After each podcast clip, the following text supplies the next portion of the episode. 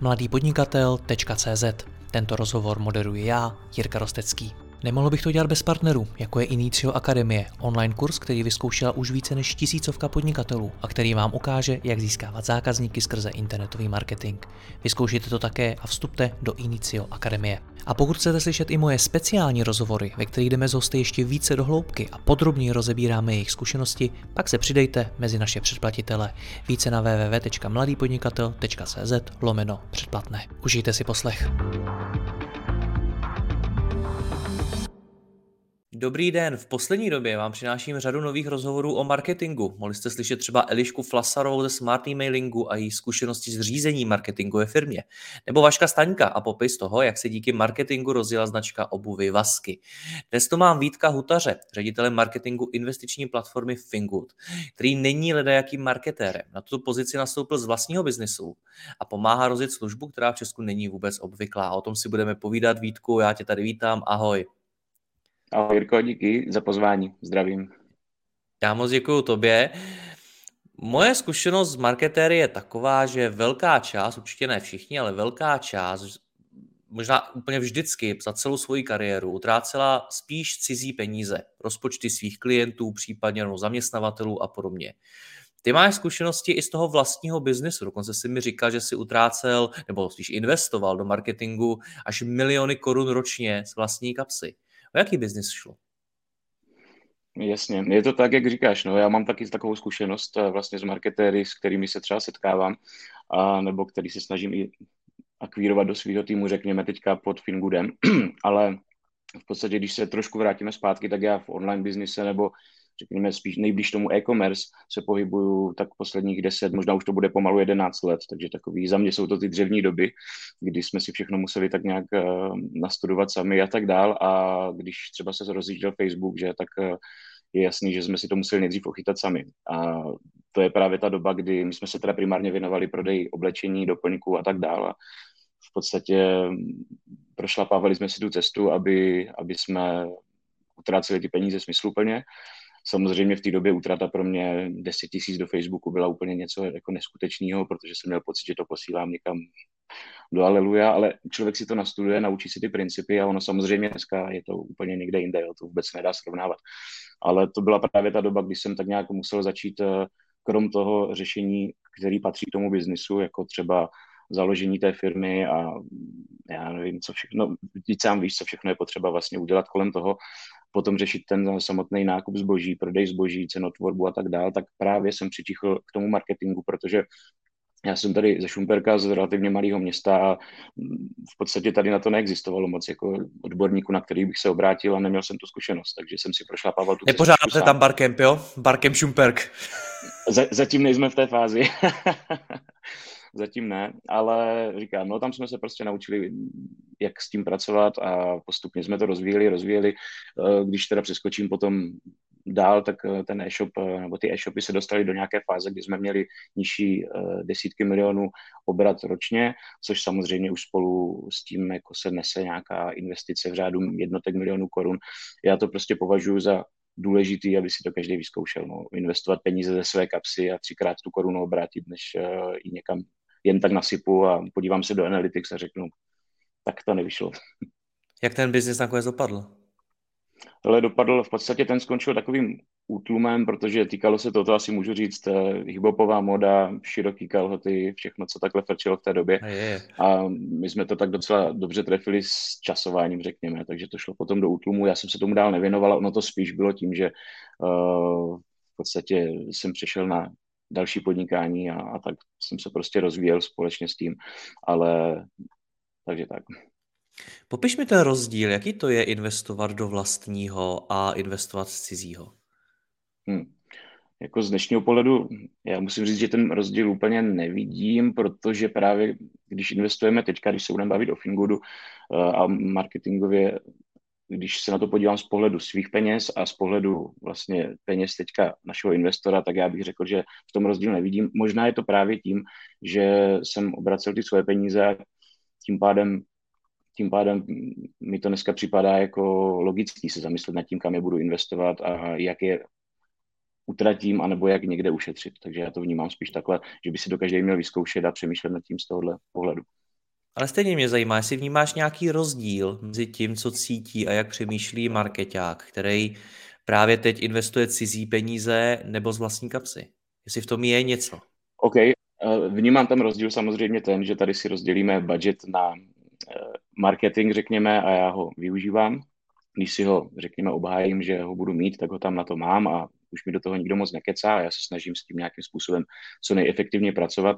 Druhá věc potom je, když jsem ty peníze utrácel svoje a investoval teda, ne, neříkejme utrácíme, ale řekněme investoval svoje, tak uh, v podstatě člověk tam měl i ty ostatní části toho biznisu, jo? že já jsem vlastně věděl, že když ukrojím na ten marketing, tak ukrajuju někde jinde. A to vlastně byl ten zásadní rozdíl, že dneska tahle starost mi trochu odpadá, ale samozřejmě ty, ty investice do toho marketingu a vlastně celkově to, řekněme, ten mix je dneska tak široký, že je potřeba dobře zvažovat. No. A co ti to dalo? To je. Co, tě to, co tě to naučilo? Ale naučilo mě to určitě, říkám, je to taková zodpovědnost, řekněme, vůči tomu. Jo, to je asi první, co mě napadlo. No. Je to zodpovědnost. A chybí, chybí podle tebe ta zodpovědnost marketérům? Ale nechci globalizovat úplně, ale řekl bych, já se totiž setkávám poslední dobou s, řekněme, já neříkám, že jsem starý, ale s mladýma marketérama, který do toho jdou dravě, agresivně, ale když se jich právě ptám na ten, řekněme, background a odkud pochází a jak začali, tak je to třeba nějaká agenturní zkušenost a nebo nějaký freelancer, který třeba ve svém lokálním městě ulovil ulovil eh, klienta a vlastně bylo mu plně důvěřováno tomu marketérovi. Což já si vždycky myslím, že tam musí se klást otázky a je dobrý, když eh, víc lidí v té firmě rozumí tomu, jak to vlastně funguje. A no, takže tak, jestli jsem neodbočil od té otázky tvojí. Přemýšlím, o čem to je, jestli ti marketéři, který popisuješ, jestli jim chybí ten tlak, protože když eh, investuješ svoje peníze, tak je to určitě jiný tlak, než když investuješ ty cizí peníze. Je to o tom? Hmm, tak, takhle jsem to určitě vnímal. Já jsem prostě věděl, že na konci měsíce, eh, když se teď teda bavíme o tom mým podnikání, takže se baví, eh, že na konci měsíce musím zaplatit tisíc jiných věcí, než jenom ten marketing. A tam právě trošku vzniká ta Eh, řekněme, ten přesah do toho, že člověk musí zvažovat mnohem, mnohem víc, eh, jestli do toho jít nebo nejít, co si vlastně hmm. vybrat do toho marketingového mixu, anebo ukrojit to někde jinde. Já si prostě myslím, že tohle by prospělo v podstatě každému, kdo přijde takhle do firmy a má tam jakýkoliv, jakoukoliv možnost nakládat s těma firmníma penězma, jo, nebo firmníma do nějakého nového projektu, startupu, tak v tu chvíli musí prostě takhle umět přemýšlet. To je můj názor. A je jediná cesta, jak se tohleto naučit, takhle přemýšlet, to, že vybuduju firmu, která má desítky milionů roční obrat? Hmm, to úplně nedokážu říct, kolik jiných cest je. Já jsem si prošlapal tuhle a přijde mi efektivní svým způsobem a musím říct, že to vnímám jako pozitivum. Určitě můžou být, dá se to určitě naučit, může být člověk tak uvědomělej nebo může vystudovat školu, kde mu to fakt pečlivě vysvětlí. Může mít eh, štěstí na kolegy, rodinu, kamarády, kteří jsou v tom biznise hlouběji a třeba ho v tomhle posunou. Jo. Já prostě říkám, já jsem měl jednu cestičku, kterou, které jsem se držel zuby nechty z toho jako malého města budovat e-shop eh, v roce 2009, tuším, začínat, tak eh, já jsem si šel touhle cestou a musím říct, že nějakým způsobem doufám zafungovala. No nicméně stejně z tebe cítím to, že bys doporučil marketérům, aby si vyzkoušeli vlastní biznis. Určitě určitě. Já bych všeobecně doporučil každému, ať si vyzkouší vlastní biznis, ale potom je to otázka toho, jak eh, člověk na to má čas, chuť a pokud někde sedím třeba v práci, v agentuře nebo dělám na nějakým větším projektu, tak já chápu, že není každý sen potom přijít v 9 nebo 6 večer domů a rovnou se pustit do svého. Ale říkám, já jsem to prostě vzal z opačného konce a přijde mi to jako vlastně super zkušenost z dnešního pohledu. Možná je to i ten důvod, proč vlastně si to tak zapadlo dohromady s tím Fingoodem. Hmm, k tomu se ještě dostaneme, proč jsi šel vlastně tou opačnou cestou, ale ještě mi řekni, proč do toho podle tvýho názoru ti marketéři nejdou? Proč neskusí taky vlastní biznis? Jo, já si, možná ani to není jako vyloženě, že bych kategorizoval marketéři, jo, že, by to, že bychom se bavili jenom o nich nebo jenom k ním, protože ani já se nevnímám jako vlastně marketér, když to takhle nazveš, ale já si myslím, že může to být částečně nějaká pohodlnost těch lidí, může to být taky to, že jim přijde zajímavá nabídka. Jo? To zase pozor, že může se stát, že v mladém věku se dostanou k něčemu, co je pro ně zajímavý, nebo si to ani neuměli představit a jdou do toho naplno. Potom jako klobouk dolů, pokud se tomu věnují, tak eh, naplno a vlastně zlepšují se a snaží se jít dopředu a proti těm nemám vůbec nic. Já vlastně neříkám, že ta cesta je špatná, jenom jsme se bavili o těch rozdílech, že mezi touhle cestou a tou standardnější, tak eh, to je asi ono. Hraje v tom nějakou roli strach? Zejména, když třeba investuješ ty vlastní peníze? Mm-hmm. Ty jo, já bych řekl, že tam je ten nadřazenější strach možná k tomu jako podnikání jako takovýmu, nebo ten respekt spíš než strach, řekl bych. A to je ten, já, já to znám tak, že mě se tady spousta lidí chodilo potom ptát, jak je možný, že máš svůj e-shop a že podnikáš na internetu, zase bavíme se o těch dobách předtím. Jo. Dneska i díky platformě, jako máš ty, i díky dalším zdrojům je to, řekl bych, omíle jednodušší pro spoustu lidí. Ale když se mě na to ptali, tak vlastně oni měli ten, tu největší obavu z toho jít vůbec do toho podnikání nebo na volnou nohu. Jo, to se vůbec nebavím o tom, že potom začneš zaměstnávat lidi, začneš rozšiřovat ten tým a tak dál. A z toho měli ten primární strach. Já si vlastně ani nemyslím, že někdo prvotně zmínil, že má strach, že bude muset investovat na tož do marketingu. Jo, že to spíš bylo o tom, jako jak to zvládne, jak uh, vlastně začít, čím vlastně začít, protože to je taky ta věčná otázka, na kterou tady tisíckrát jste odpověděli a stejně někdo přijde a zeptá se, jak začít. Jak bys na ně odpověděl ty teda, když je to tak důležitá otázka? Jo, no já nevím, jestli jsem správný vzorek na tohle, já bych odpověděl prostě začni, jako, protože já, my jsme se o tom párkrát bavili i spolu, že jo? já jsem se nachomejtl ke spoustě různých projektů za těch 10-11 let a možná i předtím, to jsou jako vtipný story toho podnikání v pubertě a po pubertě, ale jako prostě začít vyzkoušet to. No. Já, já neřek, neřekl bych, že jsem úplně ten typ, který po hlavě skočí do všeho, co jde kolem mě, jo, protože já si hodně vážím už dneska toho času uh, i jako mimo práci a toho času, kdy můžu o tom jako si přemýšlet zvenku, ale já prostě, když mě něco takhle potká zaujme, tak já udělám všechno pro to, abych dokázal najít tu skulinku a jít do toho co nejvíc naplno. Takže prostě začít je ta rada a, a samozřejmě nastudovat si, co jde z těch zdrojů, které dneska jsou dostupné. Nicméně, už jak jsme naznačili, tak eh, když už eh, marketér jde do vlastního biznesu, tak to je nejspíš to, kam teprve jde. První má nějaký to zaměstnání, nebo je třeba na volné noze a, a tak dále, až později založí vlastní firmu, vlastní e-shop a podobně. Ty jsi šel opačnou cestou. Není dneska svým způsobem neúspěch to, že nepodnikáš, že jsi zaměstnaný? Mm-hmm. jo, no dívej, já zatím podnikám, já mám pár takových uh, projektů, které by tady vydali na další díl, ale o těchto dneska určitě není.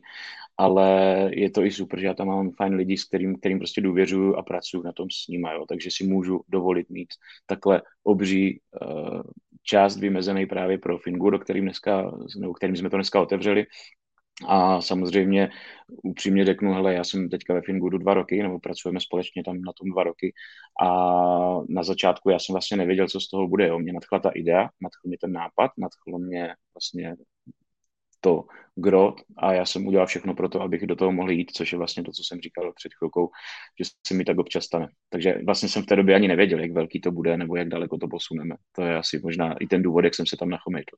Neúspěch to určitě nevnímám, pokud ti to dává smysl, protože já jsem v tom cítil, já jenom jestli, jestli vlastně mi napadla teďka ta myšlenka, mm, když děláš ten e-shop, to e-commerce na té úrovni, na které jsem to dělal já, která není, nemá potenciál jít někam do miliard nebo jít daleko za hranice, tak v podstatě mm, musím říct, že velice brzo začneš nějakým způsobem stagnovat. Jo? A já chápu, že se mění to, jak se jsou nový marketingové kanály, prostě pořád řešíš něco nového, ale na jednu stranu se z toho stane taková jako rutina.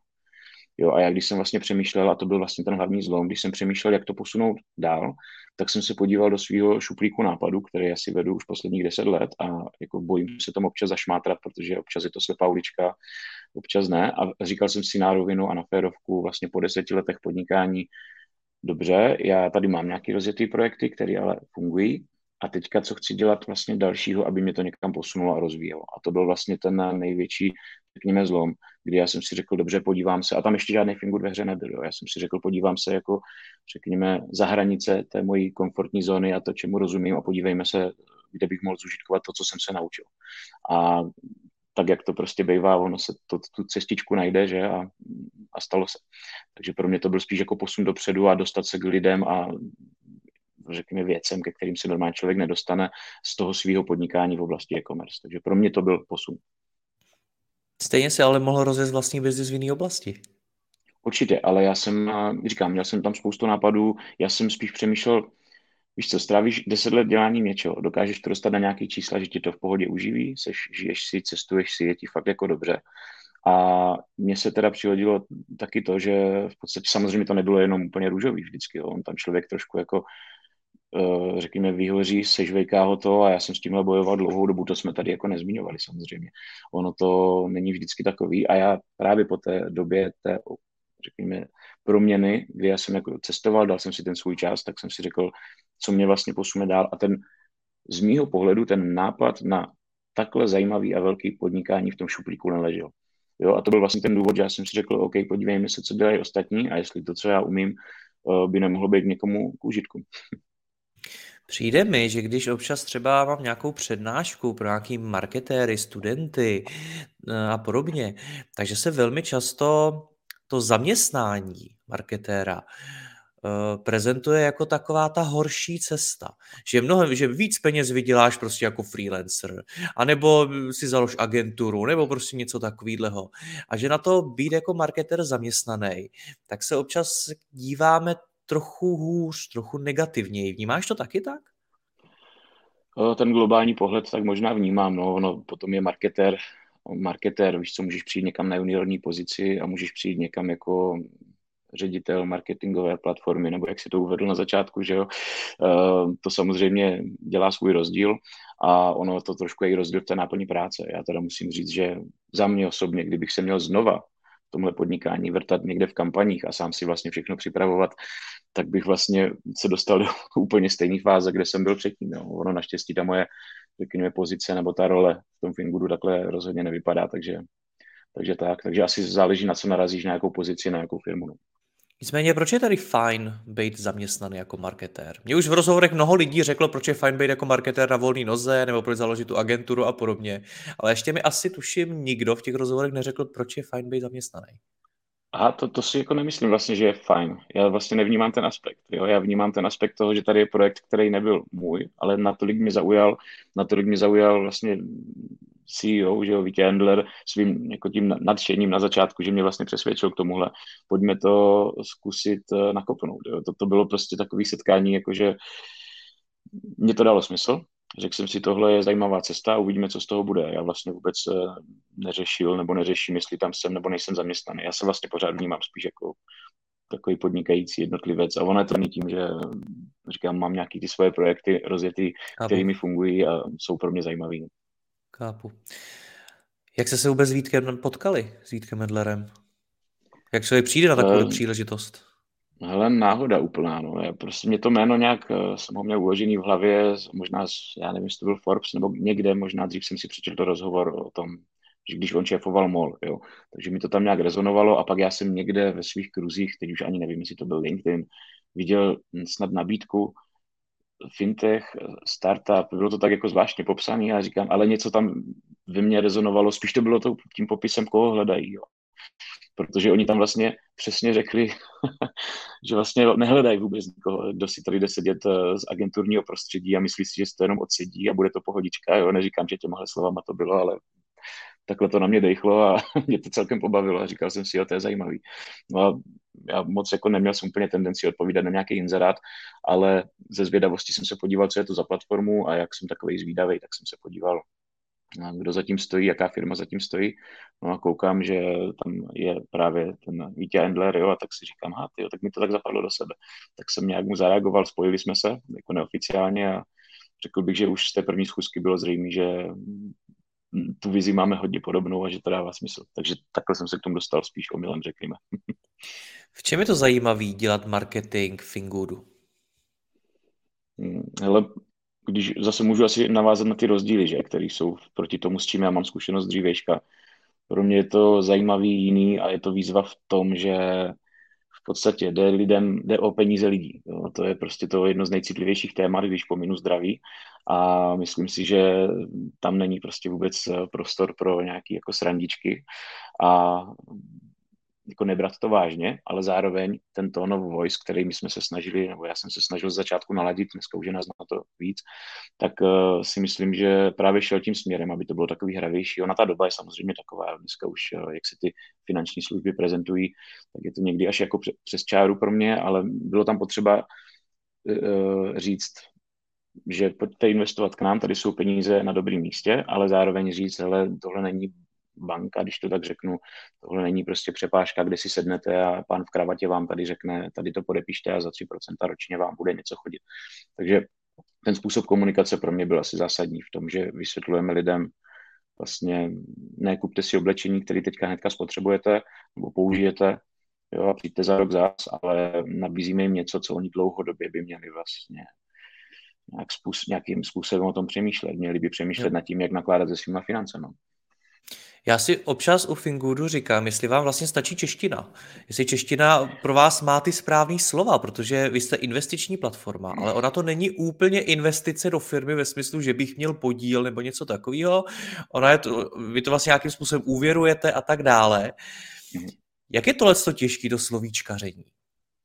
No, asi vím, na co naráží, že jo, my prostě potřebujeme používat slovíčko crowdfunding, protože jsme P2B, peer-to-business crowdfunding, jo. Což je nádherný perfektně... český název.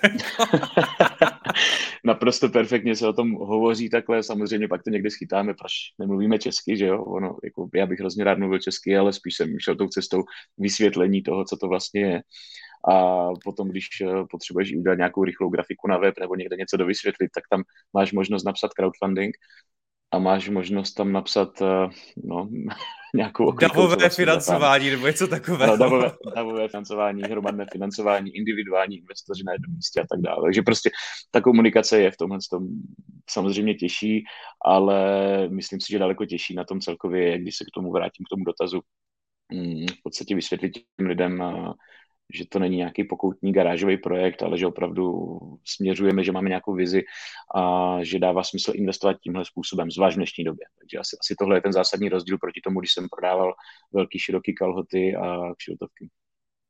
Jak důležitý, nebo jak velkou část tvý práce zabírá to vysvětlovat, že to není podvod? Protože různých fintechových finančních projektů, to je taky plný internet a velmi často to dopadlo dost blbě. Mm-hmm. No, ale mé, mé práce osobně až tak ne, říkám, my už jsme se docela rozrostli za tu dobu, takže naštěstí už, eh, řekněme, nastavili se tam nějaký parametry a nějaký tone of voice a podobné věci, které dneska usnadňují těm lidem v tom našem týmu tohle vlastně řešit. A my v podstatě tím, že si stojíme za tím, co děláme, teď to teda zní hodně marketingově, ale stojíme si za každým tím projektem, když se u nás veřejní, tak v podstatě ta naše odpověď je vždycky taková, tak jsme, tak jsme vlastně jako na designoval tu odpověď, hele, my jsme platforma, kde se vlastně potkává investor a ten podnikatel a my jim dáváme prostor, jestli tam se najde schoda.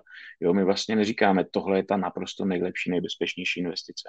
A tím nedávám vůbec, eh, řekněme, jako zodpovědnost pryč. Jo. My opravdu ten risk a to zajištění, to všechno řešíme, to zase by bylo asi na jiný kolegy od nás z Finwoodu, ale já bych řekl, že podstatě tohle vysvětlit je hrozně důležitý, aby ty lidi chápali, že nakonec oni musí být ti, kdo kliknou vlastně na tu investici a musí jim ten projekt dávat smysl. To, když odmyslím od Finwoodu, je, jestli investuješ ty, nebo když investuju já, tak přece pokud ti něco nedává smysl a nedůvěřuješ, nedůvěřuješ tomu vůbec, tak tam nepůjdeš, protože si někde viděl banner, nebo si někde viděl rozhovor s Vítěou Hutařem nebo s Vítěou Endlerem. To je můj názor. Jo, pokud ti vůbec nedává smysl to, co ta platforma dělá, anebo ten samotný podnikatel, který se tam objeví, tak prostě do toho neinvestuj. To je, to je logický. Popiš mi, jak probíhá to rozhodování podnikatele, majitele firmy, který teda, za který vy přijdete a řeknete, hele, pojď přes nás získat financování. A ona to není legrace, protože financovat firmu je zásadní téma, který nechceš pokazit, který nechceš podcenit, nechceš tam udělat chybu. A současně hmm. to znamená vystavit se poměrně jako velkému drobnohledu, protože já jakožto majitel té firmy vám musím spoustu informací o mý firmě dodat a vy se v ní tak trochu taky pošťouráte a zjistíte, jak na tom vůbec ta firma je a tak dále, což nemusí být příjemný. Tak eh, hmm. jak se ti podnikatelé rozhodují, jestli do toho půjdou nebo ne? Hmm, OK, to určitě, hele, ke mně se to dostává, řekněme, na stůl v uvozovkách ve chvíli, kdy už je to ve fázi tenhle projekt se objeví na Finguru.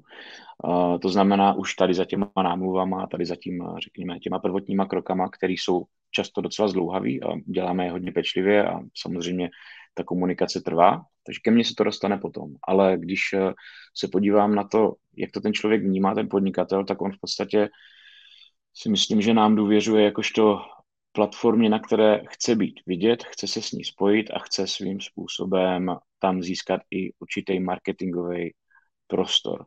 Jo, takže takhle já si myslím, že on o tom uvažuje. Jak to myslíš, ten marketingový prostor? Nakonec jste investiční platforma. Ale jasně, no, tím, že my v podstatě umožňujeme drobným investorům, tisícovkám drobných investorů uh, investovat do těch projektů, tak v podstatě to jsou potenciální zákazníci, takhle já to vnímám. Jo, pokud jim představíme projekt, který dává uh, smysl a prodává něco pěkného, tak ti lidi, když se rozhodnou do toho investovat, tak určitě nemají důvod nakupovat někde jinde potom příklad zháním jízdní kolo, elektrokolo, cokoliv. Měli jsme tam projekt, který přesně tohle umí vyřešit a umí to vyřešit perfektně a já, když jsem investor, nemám přece potom důvod nakupovat jinde. Jo, podpořím tu firmu, do které jsem šel. A tohle mi právě i vysvětlujem těm podnikatelům, že svým způsobem tohle je výhra pro obě strany, takhle já to vnímám. Ten investor samozřejmě vydělá, ten investor tam jde investovat a z podstaty věci přece tam je výnos. A ten výnos, pokud jsem podnikatel a spočítám si jedna plus jedna, tak mi dojde, že ten výnos musí někdo zaplatit, jo. Ale já to pořád vnímám tak, že když potom dokážu vzít tady 20% svojí marže a dát ji někde do marketingu, tak uh, si myslím, že i tohle je jako důležitá součást toho marketingu, protože oslovím fakt bonitní část klientely, která nejenže investuje do mojí firmy, ale může se stát potenciálním zákazníkem. A my prostě jedeme dneska i formou nejen nějaké přímé akvizice těch investorů, ale jedeme i pr a bavíme se o tom, co poměrně do široka, vysvětlujeme ten koncept. A když tam zazní některý z těch podnikatelů, nebo zazní tam ten jeho business model, jo, tak pro ně je to přece svým způsobem marketingový nástroj a kanál, který on může využít. Jako takhle, takhle já to vnímám, že on dostane mnohem víc za to, než když půjde si pro peníze například do banky nebo k sousedovi. To je, teď si narazil na další obrovskou výzvu, kterou já ve vašem biznesu vnímám, a to jsou banky. A to, že financování firmy se v České republice rovná bance. Možná, když budeš hledat jiný způsob financování, tak ještě lidi řeknou investor. Jak je hmm. těžký do téhle dvojice, která totálně převažuje, vnášet něco nového? No, hele, asi můžu to říct zase upřímně. My jsme začali, já jsem měl tu prvotní ideu od Víti Endlera, pláceli jsme si, řekněme, dobře, jdeme stavět Fingur, ne teda ve dvoju, aby to neznělo blbě. Tam samozřejmě už to nějak bylo rozjetý, ale ta moje, ta, ta moje vize byla, že to bude jednoduchý, protože přece je to super produkt, který já jsem si v tu chvíli navnímal a říkám si, to musí chtít každý. Jo, což eh, to moje přesvědčení samozřejmě trvá, ale narážím na to, jak se ptal vysvětlit to těm investorům, jak jim to popsat. A v podstatě já jsem teď odbočil od té tvoje otázky, že Hmm. Ptal jsem se na ty banky, jaký je to jo, přinášení. Nějakou další možnost, kterou ještě dodám, je docela těžký vysvětlit. To je to crowdfundingové peer-to-peer financování. Jasně, jasně. Uh, no jo, já, já už mi proč jsem začal tak oklikovat. Já jsem vlastně to vnímal tak, že to je přece mnohem lepší sem, než uh, právě do té banky a postavili jsme to tak, že my nejsme ta zlá banka, jo, v vozovkách, jako když, když to jako zhrnu do jedné věty. Ale dneska řekl bych, hele, je to dva roky, co nějak spolupracujeme, nebo naplno s nebo já spolupracuji naplno s Fingoodem a dneska už vím, že vím, že nic nevím, když to tak řeknu, jo? že vlastně se otevřelo spousta témat, kde to není zdaleka takhle černobílý. A nejde říct, že banka je vždycky ta špatná a že my jsme to jediný perfektní financování, to vůbec bych si takhle netroufl říct. Já si myslím, že je to nějaké, řekněme, souře okolností, které ten podnikatel čelí, například v té dané době a že každá ta situace si žádá nějaký specifický řešení a my to řešení těm podnikatelům vlastně nabízíme. Jo, nabízíme jim ho ve chvíli, kdy banka se s nima třeba nechce bavit, ale přitom ten biznis mají dobře rozjetý, ten biznis dává smysl, ten biznis uh, funguje, má historii, to ještě bych rád řekl, že my neinvestujeme do startupu, jo, nebo u nás se neinvestuje do startupu, ale investuje se do podnikatelů a jejich firm, který už mají historii aspoň eh, dva roky. Takže v podstatě tohle mi připadá jako důležitý rozdíl, že ten podnikatel k nám jde a ví, že je o něj postaráno, že dostane ten servis, že bude na rovinu vědět, na čem je. Ale... ale... Rozumím.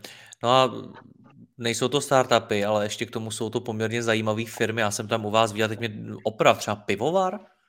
Jasně, Jarošovský pivovar. Ten tam... To je, jak takovouhle firmu získáte? Ale máme, my máme prostě tým obchodníků, kteří jsou fakt perfektní kluci, kteří uh, se umí porozlínout, umí s těma firmama komunikovat, umí vysvětlit právě ten koncept. Možná skoro bych řekl než já, protože je to jejich chleba, že jo. Uh, a dokážu s nima ten deal uzavřít. Mně to přijde fakt zajímavý a říkám, to, to je prostě něco, co říká, že to myslíme vážně s tím, s tím investováním a s tím půjčováním eh, firmám, jo, protože to neděláme jenom online a netvrdíme, že to všechno schválíme do dvou minut. Prostě děláme to pečlivě a děláme to hlavně kvůli té, řekněme, důvěře těch investorů. A takže takhle získáváme ty firmy postupně, neříkám, že to je jednoduchý, ale právě tohle je taková, třeba ten pivovar byl úplně výborná firma, kterou investoři zainvestovali za, já nevím, už asi v řádu hodin.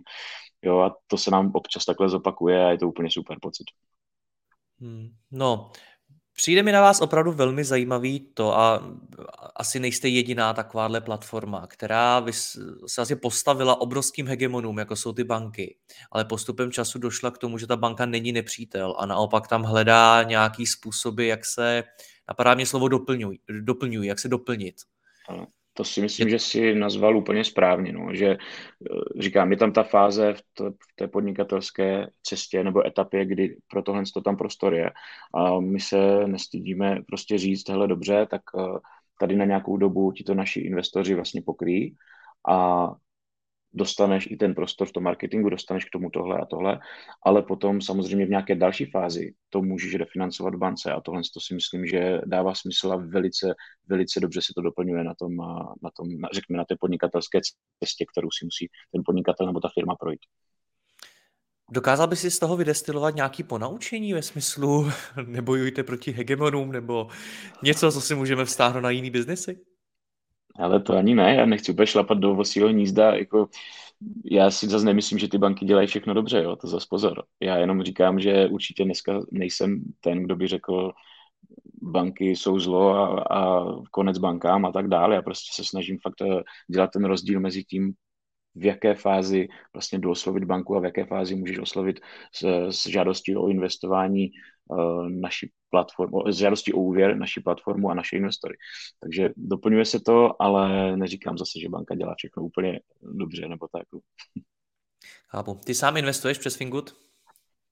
Já investuju, já investuju nejen přes Fingood, takže pro mě to bylo téma blízký a vlastně možná to byl ten spouštěč, no, proč, jsem se, proč to ve mně zarezonovalo, že v podstatě v té fázi jsem nepřišel do Fingoodu a za Vítěm Wendlerem se poprvé potkat na kafe o tom, jestli jsem marketák a co jsem vlastně přesně dělal, o tom, že jsme oba jako investoři a vidíme to nějak a já jsem zrovna měl tenhle skill, který vlastně se mu hodil do krámu, takže...